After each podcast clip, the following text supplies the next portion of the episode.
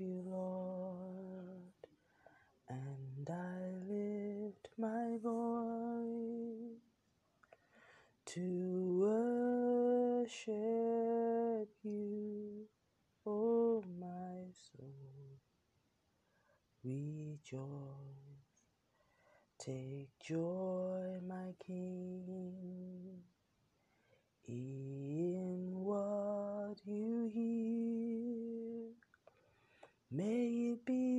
sweet, sweet sound in your ears. Good morning, good afternoon, good evening. Welcome to today's episode of Musings with Jesus. My name is Shola. I am your host. Thank you for joining me. Yeah, so today is the 12th of February. Um, thank you for joining me today, wherever it is in the world you're listening. Thank you for being here. This is just a safe space where I reflect on my journey with God and what I'm learning in the Bible. Um, we started this journey about two and a half years ago. It's almost three years now and um, somehow God has helped us to keep it going. So thank you for being here and being part of this story. If you're if you're listening to this, then you're someone who wants to know more about God and is drawn to Christ somehow. And I believe that the Lord brought you here. Nobody stumbles on this on this space or this podcast by mistake because we're a very tiny, tin, tinsy, bit podcast. Um, a small space doing great things to the glory of God, and um, you know, very few people it's let's just say that it's only the people that God brings here that come here. So if you're here, welcome on board. Um, so today I'm just reflecting on my relationship with God and how I am learning to love Him more. And I think I've said this on several on some episodes before when I said for a greater part of my Christian life I was afraid of losing control to God too much. I don't think I had that fear when I was um, in my early Christian years as a teenager, as a student Christian, a Christian in the student fellowship. But I think as I grew older in my 20s and I started wanting to express, you know, when you now become like in control of your own life, I think I was careful to, I didn't want, there were certain things, certain conversations I didn't want to have with him. I knew he wanted me in full time ministry, and not full time, in the fivefold ministry he had called me to teach. But I felt, you know, when I saw what was going on in the church settings, you know, all of the politicking and all that, I was like, no, no, no, no, no, I don't want to have any of that. And the path, to be honest, the way I had seen other people follow Christ around me, you know, all of that, I just saw, I just felt, no, no, no, this is not for me. First of all, I didn't realize at the time that it was possible to still be called and continue to have my professional life. So I didn't want all that financially dependent on, you know, on, on the church. So that one threw me off. And then, you know, all of those entitlement that I would see from people who would be like, you know, I have served for so long, why don't you give me this? All of those personality clashes. I was very close to a lot of pastors because of, you know, my um, communications gift. So um, I was always working in publications. I've always, you know, worked with a lot of pastors on their books and things like that. So even though I wasn't, I was never an ordained pastor, minister, and I have never been, and I don't think I will ever will be. You know, I won't be. I don't even think I will be. That process, I'm just not doing that. You know, but um, uh, yeah, I don't think God wants me to do that. The Holy Spirit is fact checking me there that am sure I should never say never. Okay, fine. It's not my plan. Let me put it that way. If God has plan, a plan, fine, but that's not my plan. And so when I all of that drama that I saw going on there, I was like, no, I just felt it was too much of a distraction. I still sort of I still sort of believe so somehow, you know. So I just felt, you know, let's do the work of God now. What's all this drama? you know. So I I it was never something I aspired to. But what I the mistake what I now looking back I realized that I should not have put God in a box like that. I should have agreed and allowed him to work it out, knowing fully well that he knows he knows the kind of person that I am, and I know he would. He, he I, I I made too many assumptions. I assumed that God's call upon my life will go the same way I had seen other people's own go. I just made a lot of assumptions, and I did not allow God to to be Him, to do what He knows how to do, which is you know create that unique experience for everyone. So for a very long time, I shut the door to that conversation. I know how God is. Anything you shut, God doesn't intrude. So he he kept it closed for so many years. So what that meant, I was I was now serving God in the way that I felt okay, um, was acceptable to myself, and you know. So I shut down that aspect. I never even talked about it. In fact, many people who know me do not even know. I as in I I pretended as if that supernatural experience with God, I never had it that God never called. Whereas in my early years as a Christian, I knew, not only that I knew, other um, anointed people around me validated it and said, Shola, I hope you know you have this call upon your life. And I said, Yes, I know, I'm aware. Much later on, the funny thing was that much later on, I noticed in my Christian life in churches, none of the pastors around me ever mentioned it that they saw any such thing. But they were quick to bring me into certain things that normally they would not bring somebody that was not a pastor on. But they would never, they never acknowledge it to me. The only people that ever acknowledged, you know, that the a sensing of the call of God upon my life were the people that I met outside of a formal church environment, which also tells you something about, you know, some of these dynamics playing here, sort of thing you see in the secular world as well. But they would be quick to bring me in into things that normally non-ordained people should be bringing. So they saw it, they saw the gift but there was a, a, a reluctance to acknowledge it. But they would they saw the gift, they would bring in the gift and they would use the gift. And which was fine for me. So I liked that. But apparently God was not satisfied. So I didn't know that all this time I had beef with God on that issue. I didn't know. I didn't know. I thought we had settled it. I mean, I was still serving God somehow, you know. But apparently there was beef because the Bible says that the gifts and the callings of God are not with, are without repentance. And I'm happy that God allowed me to revisit that issue. And the funny thing is that in my revisiting of the issue, it wasn't even God that raised it, it was me. It was in a process of a while going through a very soul searching experience And I went to seminary and I thank God for going to seminary. And by the way, I'd always heard, I'm going to make a digression now. I hope I get back to where I'm coming from because I'm beginning to notice that when I digress, I find it difficult to come back. Anyway, I have noticed that um, when I was much younger, I used to hear people saying they go to Bible school, and I always felt, oh, that's a good thing, you know. And people, I, everyone that I know that went to Bible school would always say, wonderful, you know. But I was like, ah, that's a big commitment. Why would you go to school when you can easily just pick up the Bible and read? Although a part of me always felt I would do it, but I just wasn't really sure about that whole commitment. But I'm doing it now, and it's the right time. And now I get it, I fully understand it because honestly, I'm not looking forward to graduating because I'm like, how will I um, maintain, sustain this vigor when I when I leave this space? Because now I'm reading books, theology books. I'm being forced to, you know, read the Bible, to critically review a lot of the things that one believes, and, you know, having the opportunity to cement certain theological views that I have, and then maybe reconstruct and rebuild certain things. But it's just giving me a critical, it's a real Bible study. It's not just reading the Bible, it's reading to understand, meditating. So, I'm like, God, how will I be able to sustain this? Because I, I, it's helping me spiritually, physically, emotionally. It's helping me a lot. And I'm realizing that this is not something that I should just do two two years and come out or two and a half years because it's a part-time program. I need to sustain this, but I know I can't sustain this by myself. So what I'm going to do after I graduate from this master's program is find a way to make sure that every year I am at least running a Bible course of some sort. Honestly, because otherwise I don't trust myself because I have too many things going on. I have a very active secular professional life, creating content. You know, I there's a lot of I am a social media online person. I'm forever current affairs, politics. I'm firmly into it. So leave me alone. I can stay on political issues, current affairs for the rest of the year, and you know, not read as much of the Bible as I should. So I need somebody to to keep me. So I pray that God will give me the finances to be able to maintain that with some level of rigor. You know, I just need to do that. Otherwise, yeah, I, I don't trust myself. I'll go astray. There's too much information coming at me at the, from the at, from the rest of the world. So I, yeah, so I didn't realize that, you know, God still wanted me to have that call The Bible says the gifts and the callings of God are without repentance. But what I'm now realizing is that, you know, he he he wasn't going to change me.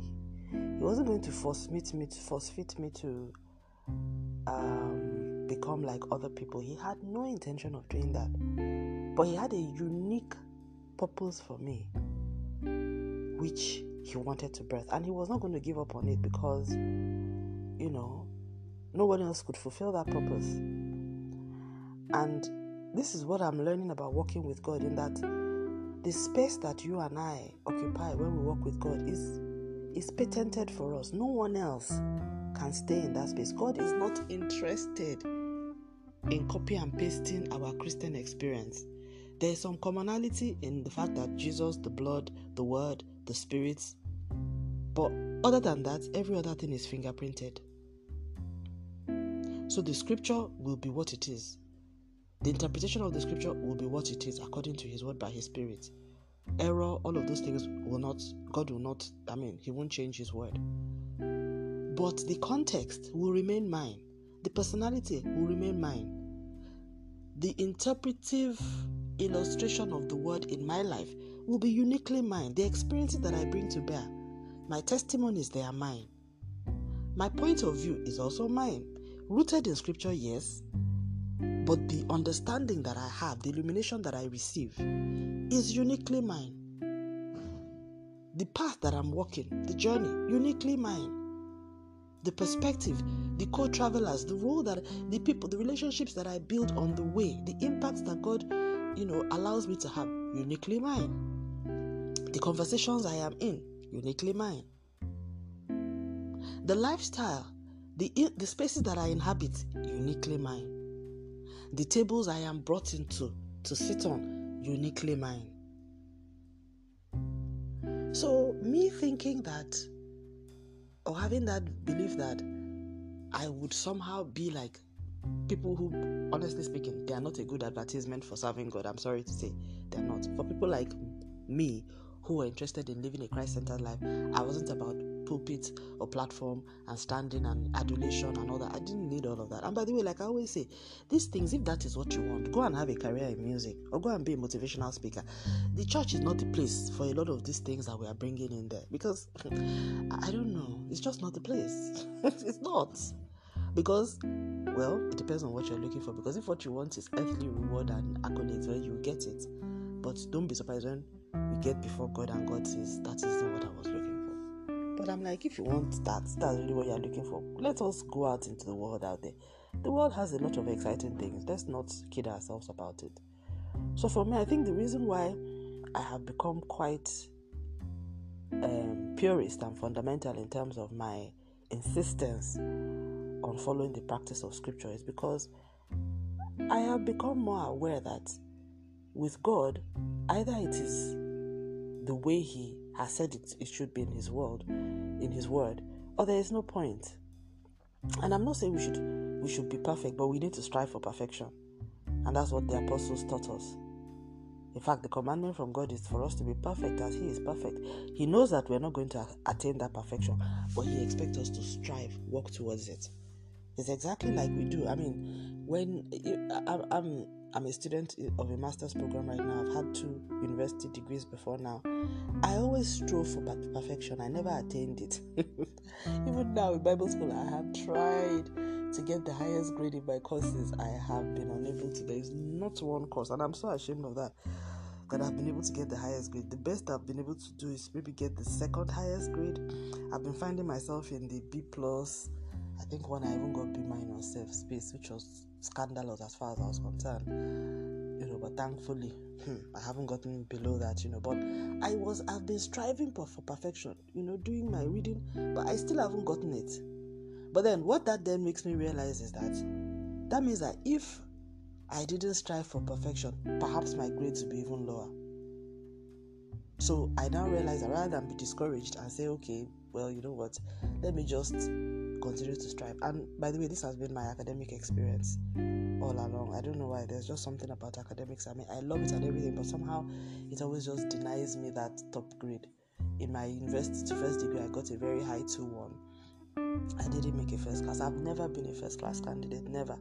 even though in the real world, when people talk to me, they treat me as though I am. They're like, "Oh, Shola, you're so brilliant." I'm like, "Hey, but it never shows up in the academics, you know." But it's okay. At least what I like about it is that it shows that somehow I have God has granted me with a lot of intelligence, uh, and and that that that makes me able to practice at a very high level, even though in in in theory um, I, I think I have more success in my practice of my everything that I learned than in in actually the academics of it, which is really strange because I'm also an academic person, but it's never enough for me to get that top grade. And I think I've after Bible school now, I'm like, well, if I can't get the highest grade in Bible school, is it in secular things? Because I think I've been more passionate, the most the subject I've been most passionate about consistently in my life that I study independently on over it has been the Bible.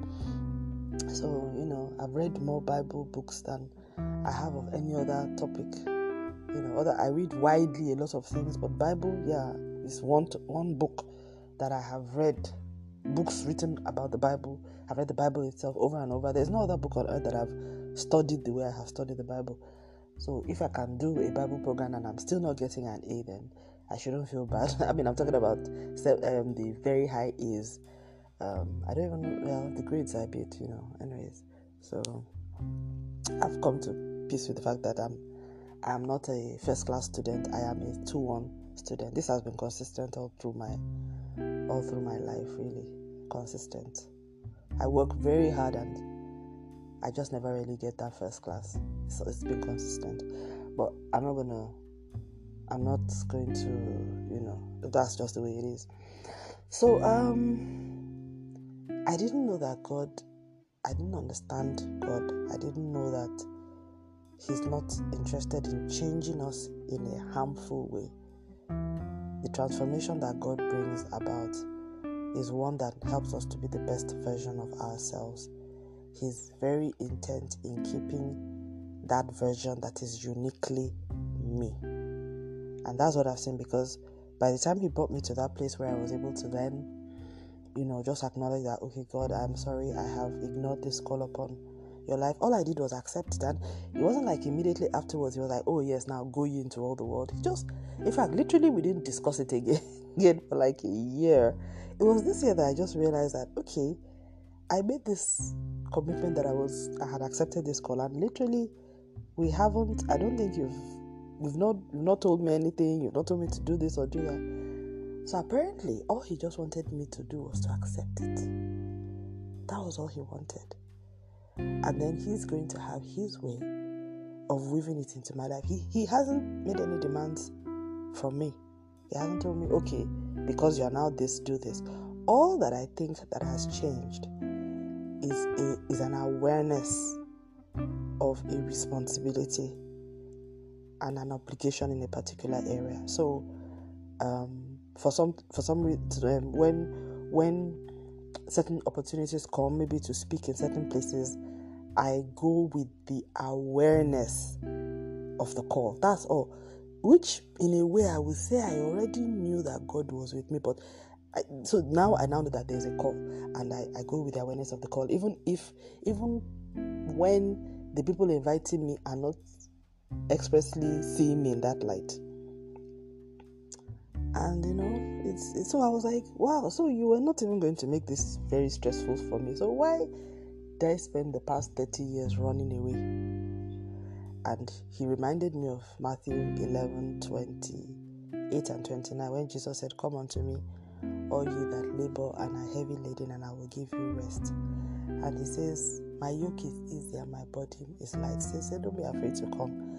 That my yoke is and my burden is light. And he's right. That's what I've seen because he hasn't really put any yoke on me yet. I haven't seen. If he puts me any any any heavy burden on me, I will let you know. But for now, really, I don't see anything. Rather, what I, I think I have received is a grace. Rather, on the contrary, actually, what I see that I've received is a supernatural grace. So apparently, it's seeming to me like my refusal to accept that call, even though I thought it was not a big thing, it was really a big thing. and it was a big thing spiritually. And this, I don't think I'll fully understand why until I leave this earth. Probably on the other side of eternity, that's when I'll understand why it was such a big thing. And I think the devil was aware that I was running from that call and it gave him license and authority to do certain things in my life. All of this I did not know. And I guess now the story of Jonah is coming up to me because Jonah was in a similar situation where there was a call of God upon his life. God had given him, in his own case, it wasn't, it was a call. Of course, I think he was already a prophet, so he knew that. But God, there was something that God had asked him to do, a specific ask. And he ran away. But in his own case, the repercussions of running away came immediately, so he knew and he had to go ahead and obey, and it was a very dramatic repercussion. In my own case, there was no obvious um, repercussion for so many years. At least I didn't think so. Looking back now, it's possible that there was, but you know, I didn't think so.